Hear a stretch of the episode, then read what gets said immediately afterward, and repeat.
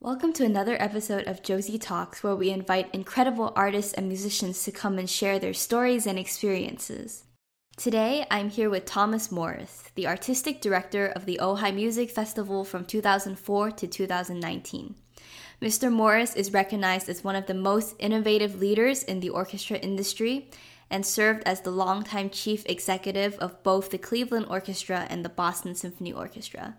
He is currently active nationally and internationally as a consultant, lecturer, teacher, and writer. I am so, so honored to have him here today to speak about his stories and his experiences. Thank you so much for joining me today, Mr. Morris. Josie, it's my great pleasure. Wonderful to see you again. Yes, it's so great to see you.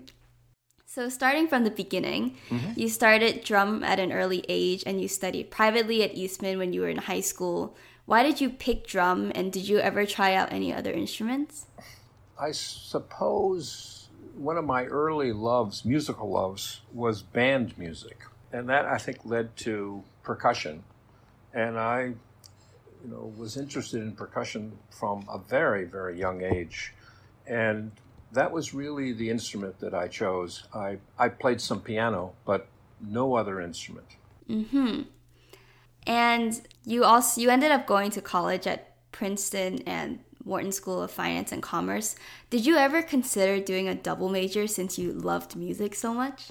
Well, when I went to Princeton, uh, I actually majored in music at Princeton. Mm-hmm. And during my college years, uh, I I wasn't a particularly good student. I actually spent most of my time gigging as a percussion player. So I suppose you could say I, I kind of did both. But I decided uh, towards the end of Princeton that I did not want to be a professional percussion player as a career, and my advisor suggested I look into orchestra management. And it never occurred to me. And so I said, okay. And in those days, uh, that was in 1965, there was a program run by the Ford Foundation that they called administrative interns in the arts, where they placed you with an organization for a year or so. And so I got a job under that program with the Cincinnati Symphony and did that for two years. But then after that, I decided that I did want uh, to get an MBA degree. So then I went back and got my MBA degree after after two years in Cincinnati. And after that, in 1969, is when I really started my active career in orchestra management and, and started working for the Boston Symphony. During your internship, were there any particular experiences that made you think, like, yes, this is exactly what I wanted to do as a career? Uh, it was always really quite simple. I always was and continue to be passionate about music. So I always knew I wanted to be involved with music and musicians. And the only question was exactly how to do it. Uh, and when I decided not to be a performer and to go into the management, you know, I was still in the same field. I was still working with all these great musical artists. And so um, I ended up you know, having the best of all possible worlds. And on top of all of it, when I was in Boston, I ended up uh, being the extra percussion player in the Boston Symphony and the Boston Pops. So, in those 17 years I was there, uh, not only was I running the organization finally, uh, but uh, I was I was playing percussion in, in that great orchestra, you know, just enough to keep my hand in and satisfy me. But I didn't have to make a living at it. Do you remember any like performances where you played and what pieces did you play? Oh, I played. I, I remember a lot. I can. I. I mean, I played with everyone. I remember playing in Ravel's Rhapsody Espagnole, conducted by Leonard Bernstein. Uh, I played in the Berlioz Requiem, conducted by Ozawa. I remember playing in the Symphonie Fantastique uh, with Ozawa. We were on tour in Japan, and one of the percussion players got sick so I was drafted um, and uh, and played. Um, you know, I, I, played with everybody and uh, and played fantastic repertoire, and I played lots with the Boston Pops. And so um, I've I think I figured out I've probably performed with the Boston Pops Stars and Stripes Forever over 200 times. wow. you might as well be a professional, like an active performer at this point. Well, you know, it was, it was, it was great fun, and and I think it was important for my work in administration to have my hand in the performing side. Um, right, right, right. And uh, it kept my it kept my touch with the music, which is something I believe is very important. And when I left Boston, I, I actually stopped playing for a while. Uh, you, you know, you have to keep your chops up somehow. And, um, but then around 2001, we actually have in Cleveland a professional concert band. Oh. And uh, and so I play and I've played in that. And I've gone back to playing. So it, but it's kind of full circle because I started loving band music and now I'm right back playing it. And as a percussion player, there's no better music to play anyway. So, so I'm still I'm still involved in some playing. That's really good. It's really really nice to keep it up. Yeah, and I and I actually when I, in my Ojai years, I think on three or four occasions I actually played in Ojai which was which was really fun. I remember I played in a performance we did in 2007 of Stravinsky's Les Noces, uh, which is a wonderful piece for six percussion players and four pianos and chorus. And so wow. So I've you know I've kept my hand in. That's really good, and like the atmosphere to play in Ojai is just so it's magical. Perfect. It's, it's perfect. magical. Yeah, I, I know. know. No, it's perfect. Speaking of Ojai, you were the artistic director appointed in 2004. Mm-hmm. What drew you to the festival in the beginning? Yeah. You know, I had first heard about the Ojai Music Festival when I went to Boston in 1969 because when I arrived in Boston, it was the same, exactly the same time that the young conductor Michael Tilson Thomas went to Boston as assistant conductor and Michael and I became friends. And uh, Michael really got his start in the Ojai Music Festival in the mid 1960s. He conducted there several times, and, and I think starting in about 1970, he was music director for three, four, five years.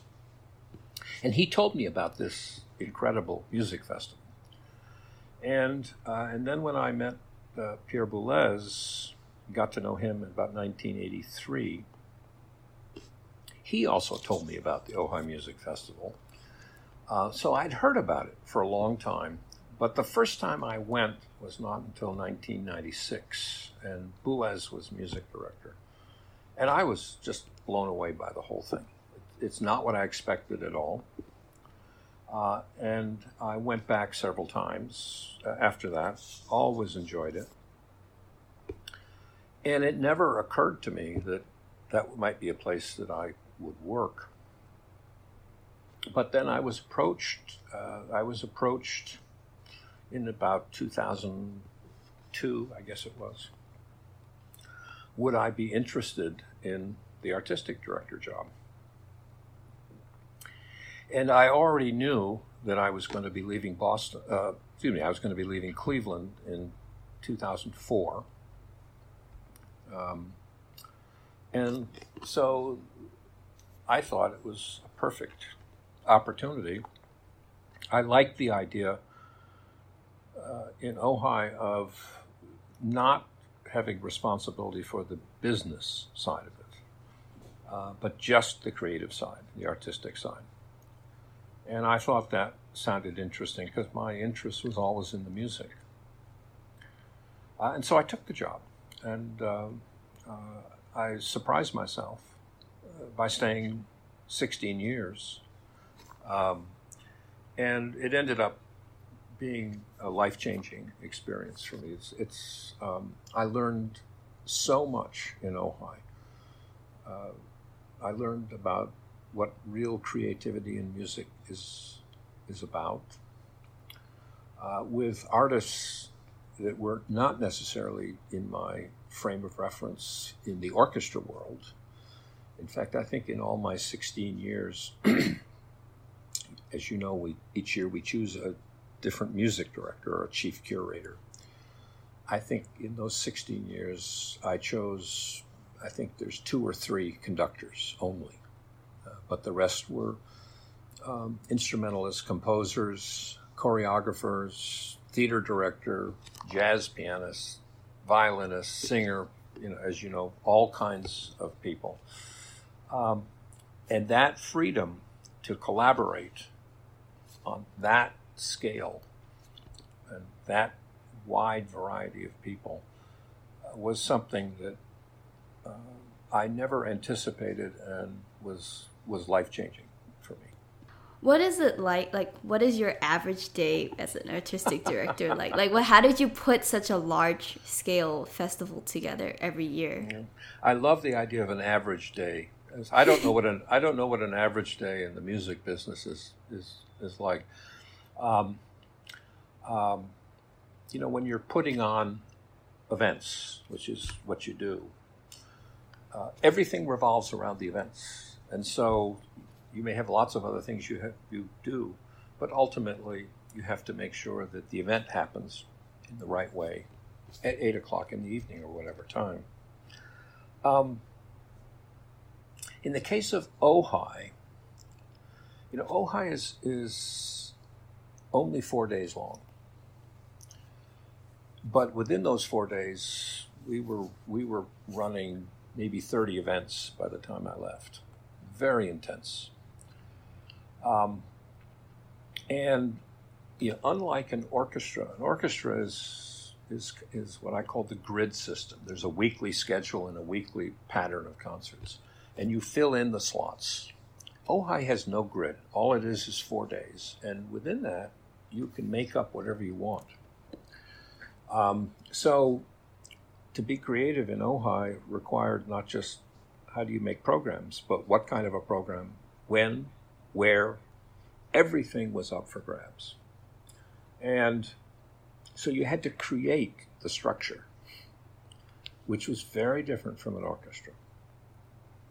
Um, in all of those 16 years that I did it, with these 16 incredible collaborators, what was very surprising to me was that the the pattern of the work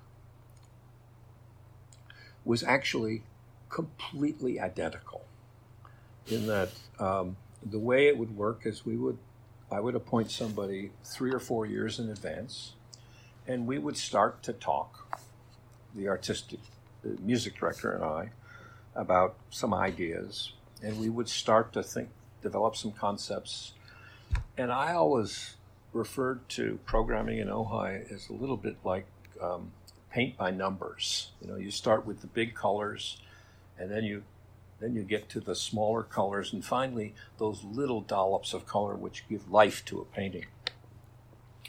And we would work maybe three years on building the festival. And it was iterative. We would have meetings and have all kinds of ideas, and we'd sift and, and we'd look at it and come back and look at it, refine it. And that process went on usually for a good two plus years as the, as the thing started to develop shape and coherence. And there was always one point in the planning, and it was usually about eight months, a year to eight months before the festival when everything all of a sudden would click into place. I mean, it was it was like clockwork. I mean, we had to announce something, and all of a sudden it would it would simply gel. Uh, and that pattern, uh, that pattern was exactly the same with everybody. It was mm-hmm. quite amazing. Now, once you once you get it all put together, you know, you then have to make it happen. And you know, I made sure that we had an incredible team of people who could produce concerts. And you, you know, made all the contracts and built the schedules and, and did all the things you have to do to, to make make a concert uh, uh, happen. Um, and um, so but my actual work in Ojai always was was pretty much done by six months before the festival because I was already working on the next two or three.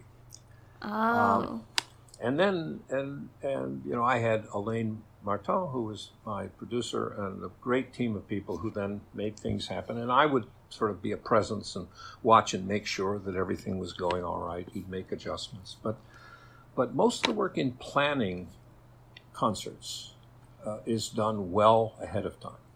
So, when you program something, what do you look for, like in a program? What is the key concept?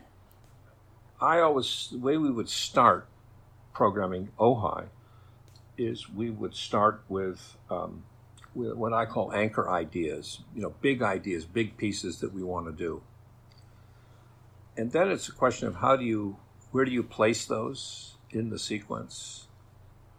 What do you do with them? You know, how do you surround them? Because every program that you do uh, should, I, the line I always use is it should have some kind of narrative, whether that's a musical narrative or whether it's an emotional narrative. Um, uh, but I always tried to look at programming not just from my standpoint and from the artist standpoint, but from the audience standpoint. How is it going to, how is it going to uh, feel? Um, and the absolute must in programming is only program pieces that you believe in. Um, if you if you start programming anything that you're not quite sure of, or you think is kind of a throwaway, the audience will will understand that, and it will not. You, you can't hide. So everything's got to mean something, and so I in programming I was always looking at the individual pieces. I was looking at the pieces that surrounded those pieces, how how the program itself worked, but I also looked at how the programs themselves related to each other. Because in a four day festival, you know, by definition, it has context. Everything relates to everything else. Because the audience comes to the whole thing. And so, how, you know, how, what do you open with? What's the impact of that? What do you follow that with? And so you, you adjust the the sequence of experiences. Um, we would we would tend in Ojai to start always with something quite strong to get everyone's attention. Um, we would then we, we would then tend on that's on Thursday. Now the year you were there, we did the Wednesday with the Boulez thing, which was a special thing. Mm-hmm. Um, um, but then we would then start to put the most difficult music probably in the middle. uh, but then also have some concerts which are, you know, of a lighter variety, things that are just more fun. Uh-huh. But so so that because if you surround a program that's really serious and hard with another program that's serious hard serious and hard, there's no contrast. So right. you sequence it. Um, so the way I so programming to me is is very organic and it's all about context, either the context within the program or the context between programs or the context with the entire festival and how they fit. And so you're always looking at it from multiple dimensions. That's really cool. And I think that really applies to when I start to program things for my own concerts. I try to keep, try to have some sort of layer in it where I don't bore the audience with a bunch of serious works following each other. You know, you know, classical music, serious music is art music. Uh, you know, it's it's serious art, but it doesn't have to be deadly serious and boring. Mm-hmm. I mean, fun and having a smile occasionally is perfectly okay. And so, I also believe that, that you need a, you always need to build into uh, producing concerts, uh, you know, a degree of a little bit of frivolity, a little bit of. It's fine to relax occasionally. Mm-hmm. So, I mean, since you were so, you're such a big part of programming every year of Ojai, do you have any ones that are sort of your personal favorites? wow, everyone always asks me that. And, uh, um, you know, I,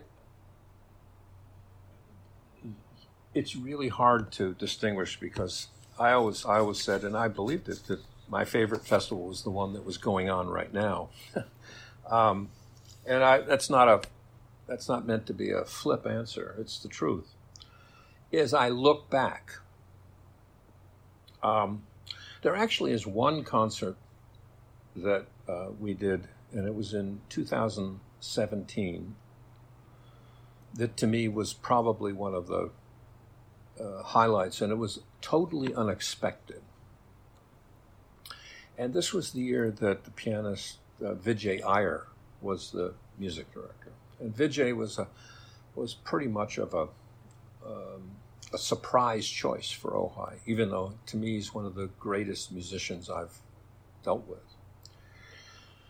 But Vijay comes from very different set of worlds than we think of with traditional classical music. Uh, and so we brought with him a, a lot of artist friends of his uh, uh, that whose music, frankly, I had not been aware of. Um, and one of Vijay's musical roots was an organization established in Chicago in 1965 called the Association for the Advancement of Creative Musicians. It was an organization put together by a group of black musicians in Chicago uh, for the uh, mutual promotion of their own music. And their music was very, very out there and difficult. Uh, it's hard to categorize it, but probably uh, one way to do it is it's, a lot of it is what has come to be called free jazz. You know, this mm. is jazz improvised music, but is not in the normal patterns. Um, and most incredible set of characters, composers and musicians. Uh, were associated with this organization, which, by the way, still exists. And so we did a lot of that music in this festival. Uh, and on the final day, on the Sunday morning, we did a concert, um, a one hour concert, in which we put together uh, one of the founders of the AACM, uh, a pianist composer named uh, uh, Richard Muhal Abrams, uh, who um, was 90, uh, a reed player named Roscoe Mitchell, who was associated with AACM very early on, and a trombone player and laptop player named George Lewis, a composer who's still very active at Columbia University today. Um, and we, with Vijay, we decided that we would just bring the three of them together and they would improvise a one hour concert. Uh, and they knew each other and had done this. Um, and it was one of the most astonishing concerts I've ever heard in my life.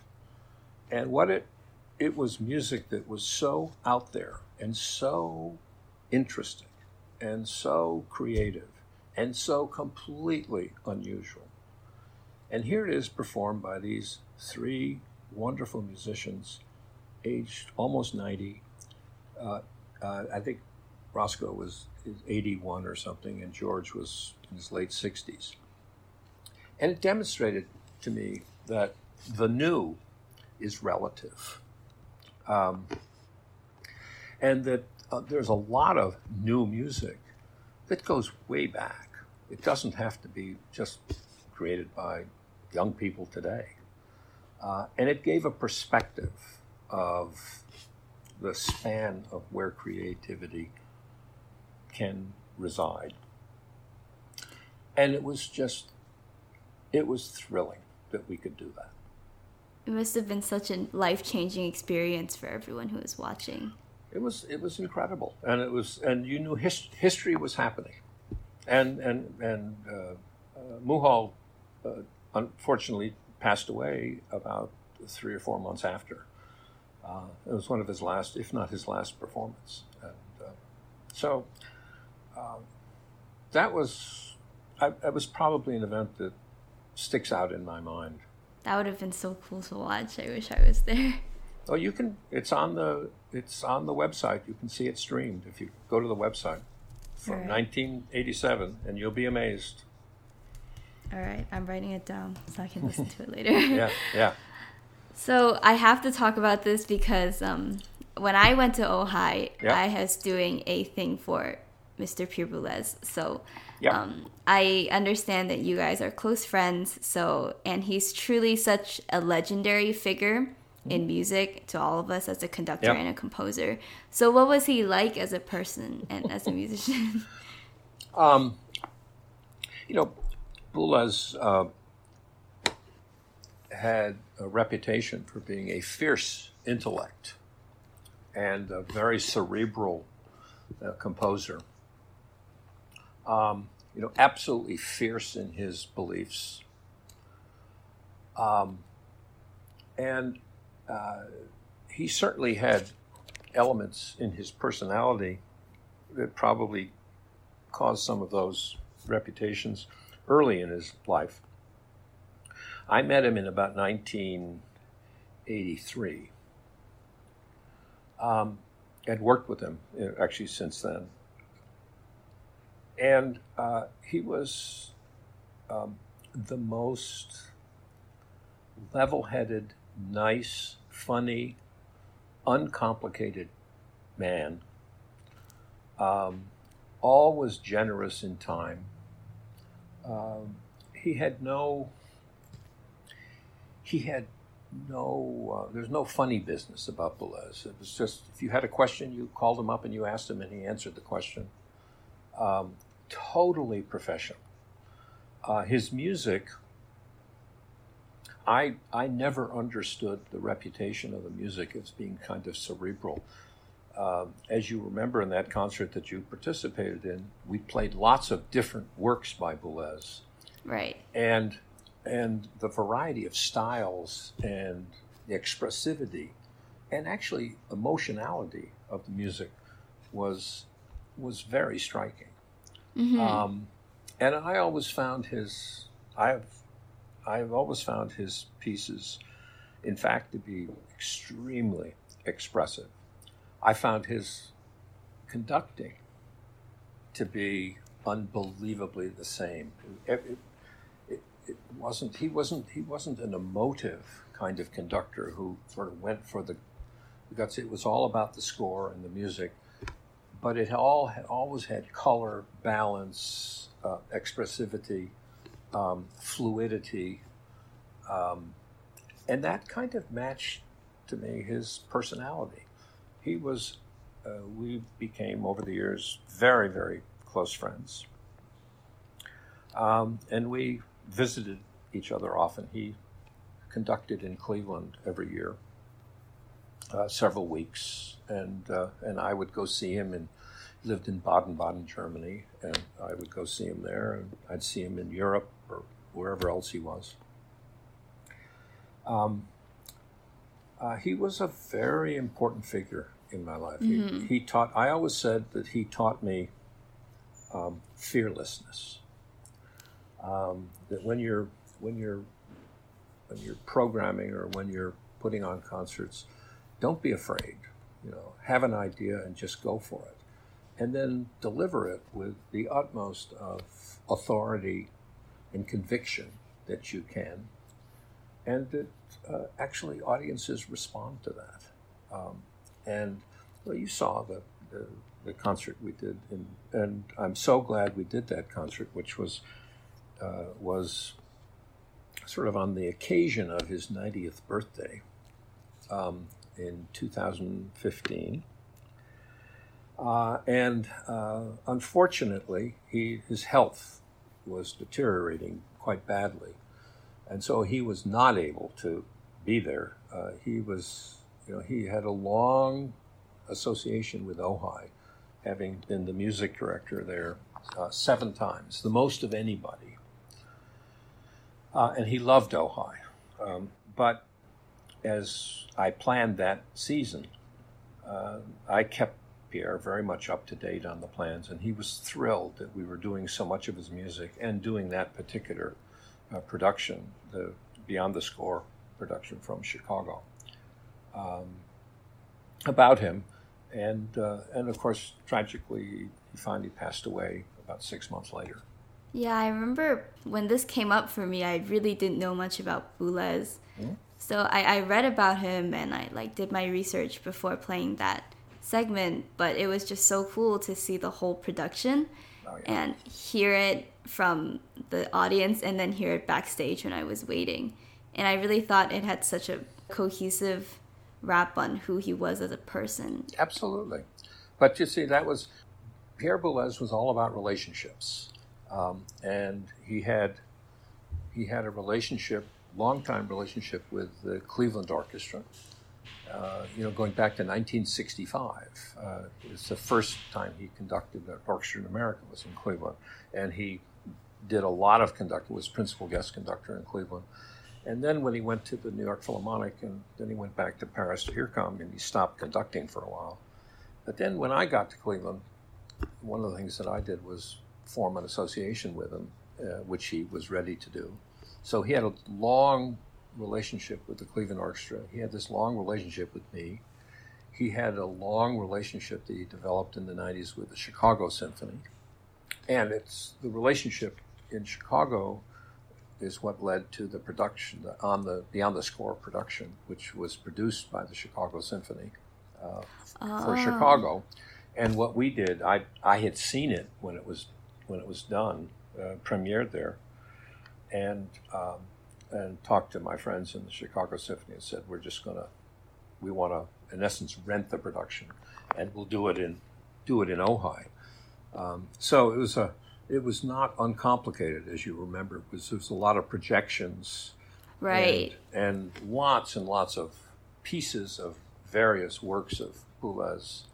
Um, uh, but the idea was to really give a portrait of who this man was artistically. Mm-hmm. It really started out like my interest in him, and although I like didn't get to play much of his music after, mm-hmm. I watched a lot of his conducting. Uh, my conducting teacher was very adamant that I listen to Pierre Boulez's conducting precisely because of what you described. It's very fluid. It's very to the score, and it, it right. just seems very organic. He's he was a he was a conductor who, you know, when you when you went to a concert that he conducted, you almost weren't aware he was there. He was not. He didn't get in the way of the music and you. He was actually part of the music, mm-hmm. um, and and uh, but that was his belief. He he he believed that concerts were about the music, not about the personality of the the conductor. Mm-hmm. Um, and and when you know, having known him so well, I can tell you that that that was just how he was. I mean, he was he was always approachable. Um, he was funny. He loved to laugh. He loved he loved gossip, music business gossip, and um, and it just you know just had a great time with him. Mm-hmm. I miss him terribly. I wish I could have met him. He sound like from when I was doing the production, he sounded like so interesting. Oh yeah, he was he was genuine. What better thing can you say about somebody? Now we're stuck in quarantine, which is probably the worst thing for musicians who yep. cannot perform. Yeah. Have you been involved in anything? Have you are you still playing? um, well, as you know, I finished my Ojai stint last a year ago, Right. Um, and um, I I basically have, you know, I've been in the music business uh, 50 years, and have been 50 wonderful years, and I don't, I actually, I don't really see myself doing another big job. mm-hmm. um, and I don't know what it would be, even if I wanted to. Um, and I, uh, I've looked at a bunch of I looked at a bunch of possible projects, but I decided no, I don't want to mm-hmm. do. I've done uh, most of the. I've done almost everything, you know, and um, so uh, what I've had one project that I have had on my mind for some time um, is actually writing a book, and so um, so I, that's what I'm doing. Um, I've I've I finally figured out. I finally figured out uh, what I wanted to say, and I've got a lot of things I want to say, mm-hmm. and I finally figured out a way to do it. So I'm uh, trying to spend you know three four hours every day working on this book, and I'm uh, making progress. It's really hard. I've never done anything like this in my life, which is one of the reasons it's interesting to me. But that's what I'm concentrating on right now. And mm-hmm. a, a lot of my, and it's about musical institutions and leadership. Oh. And um, it's not an autobiography. Um, although it's, I was just going to ask. Yeah, but there's a lot of autobiographical parts in it. Uh-huh. Um, but it's what's most important is it's what I've learned, uh, what I what I what it all what it all has meant to me, mm-hmm. and what do I think about the future. And the last part um, uh, is uh, rather urgent that I finish because it's timely. Mm-hmm. I mean, it's so it's it would be so interesting to read once you come out with it just because I feel like you have experienced all aspects of music mm-hmm. institution. Like you went in as a chief executive, which is more management, and you were an artistic director. And we didn't really talk about this, but you founded Spring for Music, which is yeah. completely something else. So I feel like you have so much, so much to offer, and I'd be really excited to read it once it comes out. Well, each of the each of these each of the experiences have taught me things, and they've taught me things of uh, they've taught me things about what I believe and and uh, what I stand for, and it's taught me a lot about myself. And there's, as I say, I've got some things that I do want to say. Uh, I'm um, I'm fundamentally a passionate music lover, mm-hmm. and that's never left. That's been a constant. And everything I've done has had some way that I could express working with music and musicians. And I think the future has always got to start from that standpoint. It's got to start from the music. Right. Um, and, you know, I have infinite trust in audiences. I think a lot about professional sports. Why do people all go to these professional sports games? What's the fundamental, deep reason? Why do they do it? The real reason people go to sports events is to find out how it comes out. There's an element of uncertainty when you go. You don't know how it's going to end. And that is the adrenaline that's important. And that is the lesson for concerts every concert should have a degree of the unexpected. You should, mm-hmm. when you go to a concert, you shouldn't be completely certain what you're going to hear, how you're going to react to it. So there needs to be an element of surprise. And, and that is the opposite of following taste. That's actually leading taste. And I believe that firmly. I think if people, if everyone programmed like that, these concerts would be so interesting. Of because course.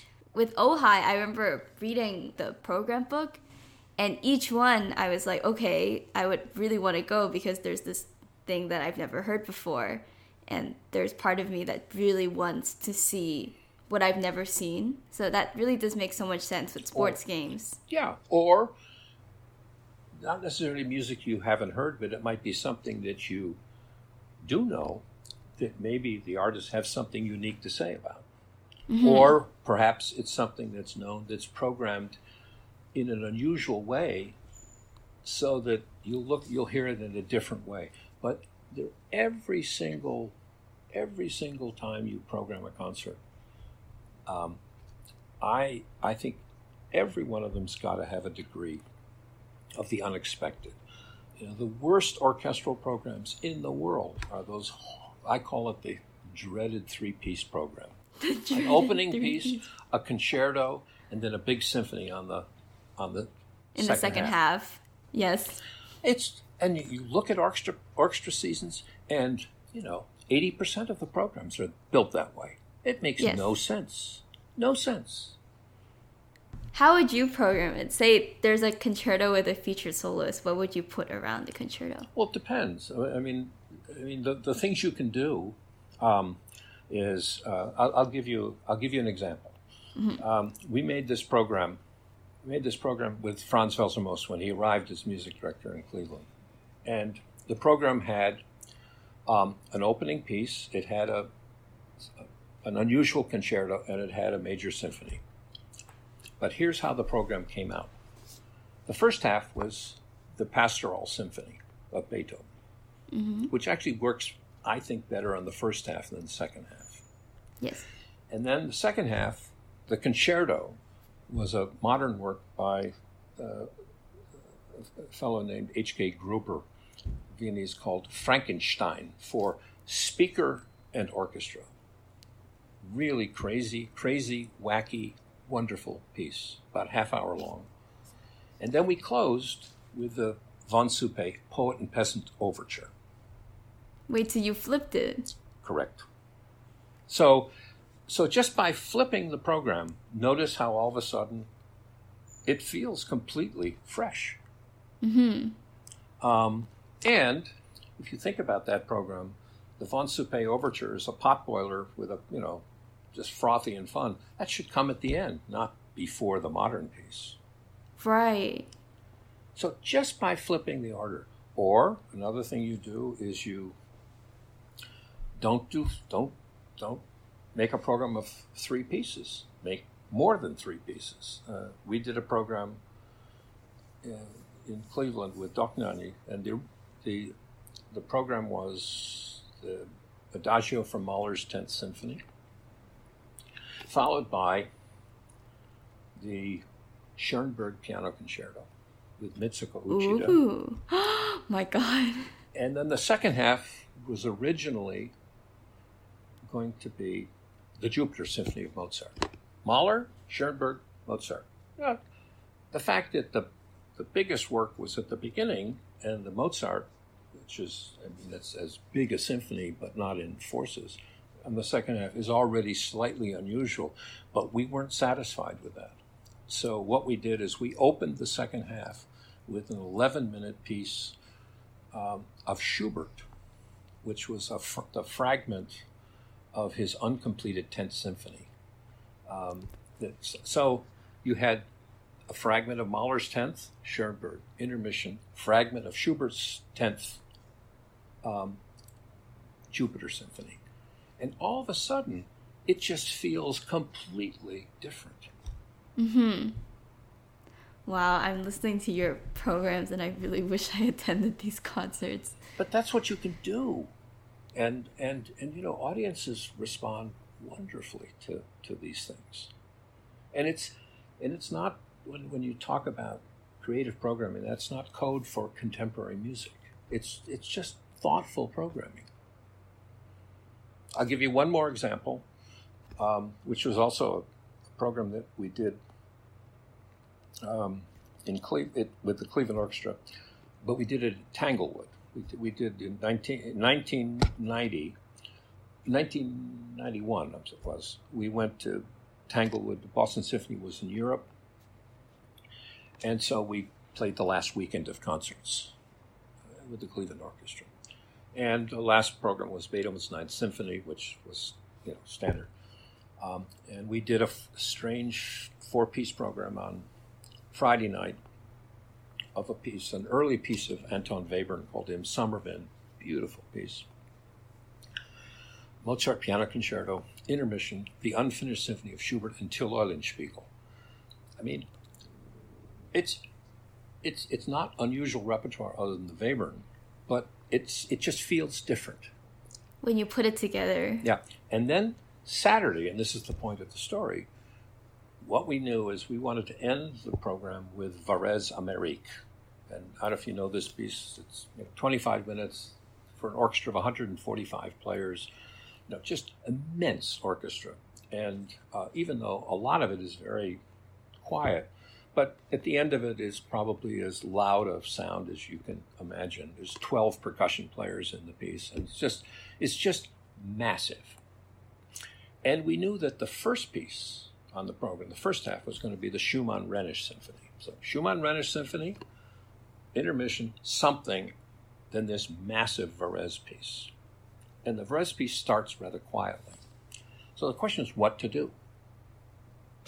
And Dohnányi and I went round and round of what to do, and, and we couldn't figure it out. What was the perfect piece to do there? And this is a true story. Uh, it was time that they had to announce the program. And we had we were in New York on tour, and we were in a restaurant having lunch. Dohnányi and I. We walked into the restaurant, and over the PA system, the music, we heard dum bum bum bum bum bum bum bum bum Eine kleine Nachtmusik of Mozart. We both looked at each other and said, "That's it," and that's what we did. So the second half started with about 30 string players playing Eine kleine Nachtmusik. And then all of a sudden, another 100 plus players came on stage, and we, and we did the, um, the Varese. It was a sensation. The variety of taste, like the color palette that you gave just in the second half of the program, is insane. But you see, by just each of those, by just changing the patterns, and also doing some pretty interesting pieces, um, all of a sudden it just feels completely different. Mm-hmm. And and think of the audience. You know, the audience doesn't quite know where to land. I mean, I think that's the best position for any audience to be. of course, of course. And so I'm a, I am fanatical about programming. That's so interesting. I would I would sit here and listen to all the your programming stories if I could. there's there's there's there's about 35 there's like 50 years of them. but it's, but it, but that's what's fun. You know, and and um, to work with great artists and devise things. Um, I mean, what's better than that? Because that's what they want too, and and it's it, there's no it, it's not worth finding simply the easy route. I think as a musician, anyone would appreciate having someone like you who's so willing to do to do something or take risk or to do something that's not I guess not tradition or not conventional. No, and there's nothing, you know, occasionally if you do a, a dreaded three piece program once in a while, that, that's fine. But but you know, don't get don't get wedded to it. Mm-hmm. You know, be and, and and why do why do concerts have to be two hours long? Why can't they be one hour long? Why do you need an intermission? You know, um, change it around. And uh, why on an orchestra concert uh, there's just orchestral music? Why should there be chamber music? I would love if chamber music was in a conventional. We we did a, we did a program in Boston, in Ozawa's time at Tanglewood. The first half was L'Histoire de Soldat, Stravinsky seven players. Second half, the Rite of Spring. You know. That sounds crazy. But it's wonderful. You know, and, and, and the way we did it is we had the whole stage empty for the uh, L'Histoire de Soldat. Just the seven players. Not all all the chairs and stands for the rest of the orchestra weren't there either. Just seven players. Intermission, stagehand set it. All of a sudden, the audience comes back and there's this, you know, 120 piece orchestra. I mean, they've it, you really understand visually the impact of what the rite of spring represents. Mm-hmm. It's such a massive work, and by putting it after the seven people, just puts it in context. Correct, correct. And you, you know, you get and people's ears to get used to seven players, and all of a sudden they have to adjust to this huge. It made it made the impact of the rite of spring so much greater. Well, I mean, after such a successful career, 35 years managing Boston Symphony and the Cleveland Orchestra, and then 16 years as the artistic director.